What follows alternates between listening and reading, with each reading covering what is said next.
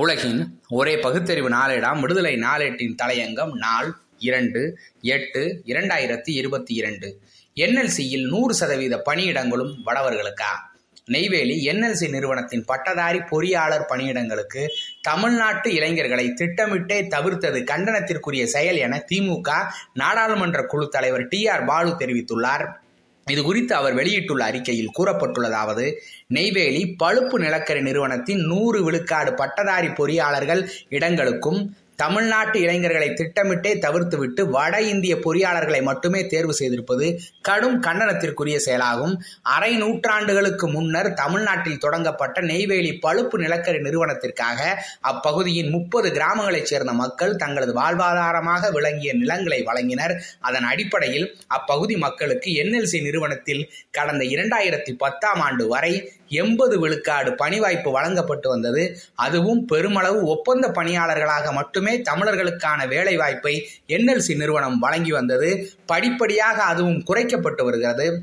இந்நிலையில் பட்டதாரி பொறியாளர்களுக்கான இடங்களை நிரப்ப வட மாநிலங்களை சேர்ந்த இருநூற்று தொண்ணூத்தொன்பது பேரை தேர்வு செய்து ஆகஸ்ட் ஒன்னாம் தேதி சான்றிதழ் சரிபார்ப்பு மற்றும் உடற்தகுதி தேர்வு நடைபெறும் என என்எல்சி நிறுவனம் அறிவித்திருப்பது வெந்த புண்ணில் வேலை பாய்ச்சும் செயலாக உள்ளது. ஏற்கனவே தங்கள் சொந்த நிலங்களை என்எல்சி நிறுவனத்திற்காக தாரை வார்த்துவிட்டு அதில் தங்கள் பிள்ளைகளுக்கு வேலை வாய்ப்பாவது கிடைக்காதா என்ற ஏக்கத்துடன் காத்திருக்கும் ஏழை மக்களுக்கு எத்தனை பெரிய பேரிடி இது?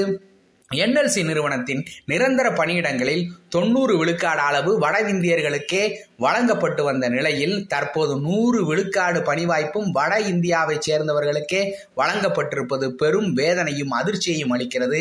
என்எல்சி நிறுவனத்தின் இந்த நடவடிக்கை தமிழ் மண்ணுக்கும் மக்களுக்கும் திட்டமிட்டு துரோகம் இழைக்கும் கொடிய செயலாகும் இது கண்டனத்திற்கு உரியதாகும் என்று மக்களவை உறுப்பினர் டி ஆர் பாலு அவர்கள் தம் அறிக்கையில் குறிப்பிட்டுள்ளார். மதிமுக பொதுச் செயலாளர் வைகோ அவர்களும் தமிழ்நாடு காங்கிரஸ் தலைவர் கே எஸ் அழகிரி அவர்களும் கண்டனம் தெரிவித்துள்ளனர். தொடர்ந்து ஒன்றிய அரசு தமிழ்நாட்டை வஞ்சித்து வருகிறது. வஞ்சிக்கப்படும் தமிழ்நாடு குறித்து பல முறை தமிழ்நாடு தழுவிய அளவில் திராவிடர் கழகம் பிரச்சாரம் செய்ததுண்டு போராட்டங்களையும் நடத்தியதுண்டு.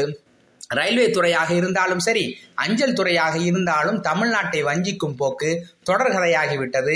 இந்த நிலை தொடருமேயானால் வேலைவாய்ப்பு தேடி காத்திருக்கும் லட்சக்கணக்கான இளைஞர்கள் கொந்தளிக்கும் எரிமலையாக வெடித்து கிளம்புவார்கள் என்று எச்சரிக்கிறோம். அரியலூரில் கடந்த முப்பதாம் தேதி நடத்தப்பட்ட திராவிடர் கழக இளைஞரணி மாநில மாநாட்டில் நிறைவேற்றப்பட்ட தீர்மானத்தையும் தீர்மான எண் ஒன்பது. இந்த நேரத்தில் நினைவூட்டி எச்சரிக்கிறோம். தமிழ்நாட்டில் இயங்கும் ஒன்றிய அரசின் பொது துறைகளின் வேலைவாய்ப்புகளில் சட்டவிரோதமாக வட மாநிலத்தவர்கள் பணி நியமனம் செய்யப்படுவதை கண்கூடாக பார்க்க முடிகிறது. வங்கிகளில் தமிழ் தேர்வு அவசியமில்லை என்பதும் வங்கி செயல்பாடுகளில் தமிழை தவிர்த்துவிட்டு முழுக்க முழுக்க இந்தி ஆங்கிலம் எனும் இரு மொழிகளை கொண்டு வருவதை ஆச்சாரமாக இந்த போக்கு இருப்பதையும் காண முடிகிறது.